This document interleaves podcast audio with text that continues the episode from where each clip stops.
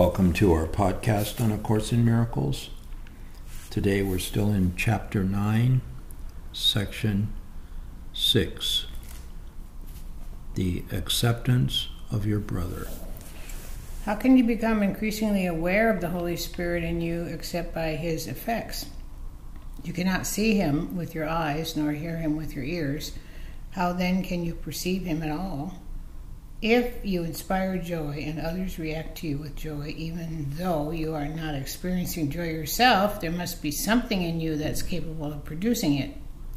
It is if it is in you and can produce joy, and if you see that it does produce joy in others, you must be disassociating it in yourself. Wait a minute, I don't get that. If you if it is in you and can produce joy, and if you see that it does produce joy in others, you must be disassociating in yourself. I don't understand that line. You must be disassociating it in yourself. Well, the Holy Spirit is in you, and and it can produce joy in your relationships with other people. But if you're not feeling it yourself, you're disconnecting from it. You're disassociating from it. Oh, okay. But it will give you a demonstration that other people feel joy in your presence. So Mm. you know it's there, but you need to get in touch with it yourself. Yeah. It seems to you that the Holy Spirit does not produce joy consistently in you only because you do not consistently arouse joy in others. Their reactions to you are your evaluation of His consistency. When you are inconsistent, you will not always give rise to joy, and so you will not always recognize His consistency. What you offer to your brother, you offer to him because he cannot go beyond your offering in his giving. This is not because he limits his giving, but simply because you have limited your receiving. The decision to receive is the decision to accept. If your brothers are part of you, will you accept them? Only they can teach you what you are, for your learning is the result of what you taught them. What you call upon in them, you call upon in yourself, and as you call upon it in them, it becomes real to you. God has but one Son, knowing them all as one.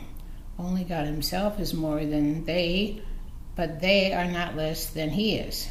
Would you know what this means? If what you do to my brother you do to me, and if you do everything for yourself because we are part of you, everything we do belongs to you as well. Everyone God created is part of you and shares His glory with you. His glory belongs to Him, but it is equally yours. You cannot then be less glorious than He is. Okay, well, you're going to experience your joy and you're going to experience your glory through experiencing it in your brothers. Hmm. It's just pretty simple what it's saying. Yeah. God is more than you only because He created you, but not even this world, this would He keep from you. Therefore, you can create as He did, and your disassociation will not alter this. Neither God's light nor yours is dimmed because you do not see. Because the sonship must create as one, you remember creation whenever you recognize part of creation. Each part of you, each part you remember adds to your wholeness because each part is whole. Wholeness is indivisible, but you cannot learn of your wholeness until you see it everywhere. You can know yourself only as God knows His Son, for knowledge is shared with God. When you awaken in Him, you will know your magnitude by accepting His limitlessness as yours. But meanwhile, you will judge it as you judge your brothers, and will accept as you accept His. Saying the same thing there.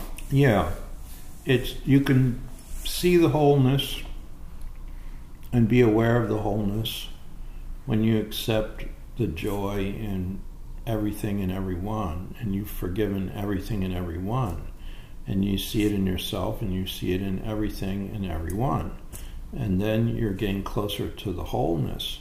But if you don't see it in some things, then you're not accepting the wholeness, obviously. because Yeah. you're excluding some parts of it from from the glory and from the joy. You are not yet awake, but you can learn how to awaken. Very simply, the Holy Spirit teaches you to awaken others. As you see them waken, you will learn. As you see them waken, you will learn what waking means. And because you have chosen to wake them, their gratitude and their appreciation of what you have given them will teach you its value. They will become the witnesses to your reality as you were created witness to God's.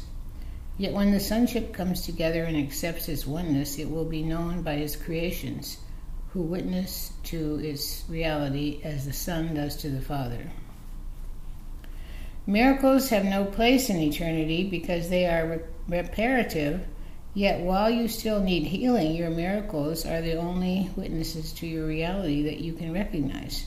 You cannot perform a miracle for yourself because miracles are a way of giving acceptance and receiving it. In time, the giving comes first, though they are simultaneous in eternity, where they cannot be separated. When you have learned they are the same, the need for them is over. Hmm. Well, miracles are reparative, it says. So if we haven't become fully enlightened, we, we need the miracles. And if we're not totally connected to our wholeness, our true self, then we need the miracles. But the miracles are there, and they're demonstrations of the wholeness. So, um, what could be better than to have the miracles? Yeah.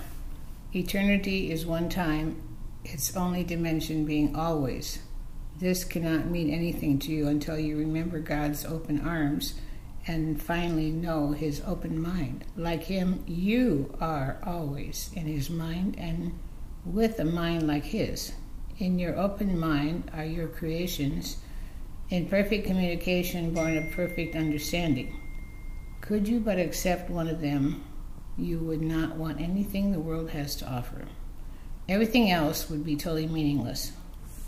God's meaning is incomplete without you, and you are incomplete without your creations. Accept your brother in this world and accepting nothing else, for in him you will find your creations because he created them with you.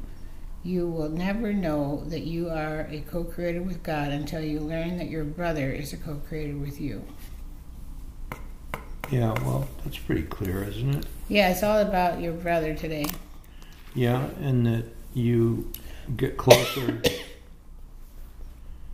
you get closer to the awareness of your wholeness by um, accepting all your brothers in that sonship. You know? Yeah. Okay, what lesson do you want to do today? Um, one of the short ones, about 235. 235. Or, no, let's do 246. Uh, 246. Yeah. Yeah, 246.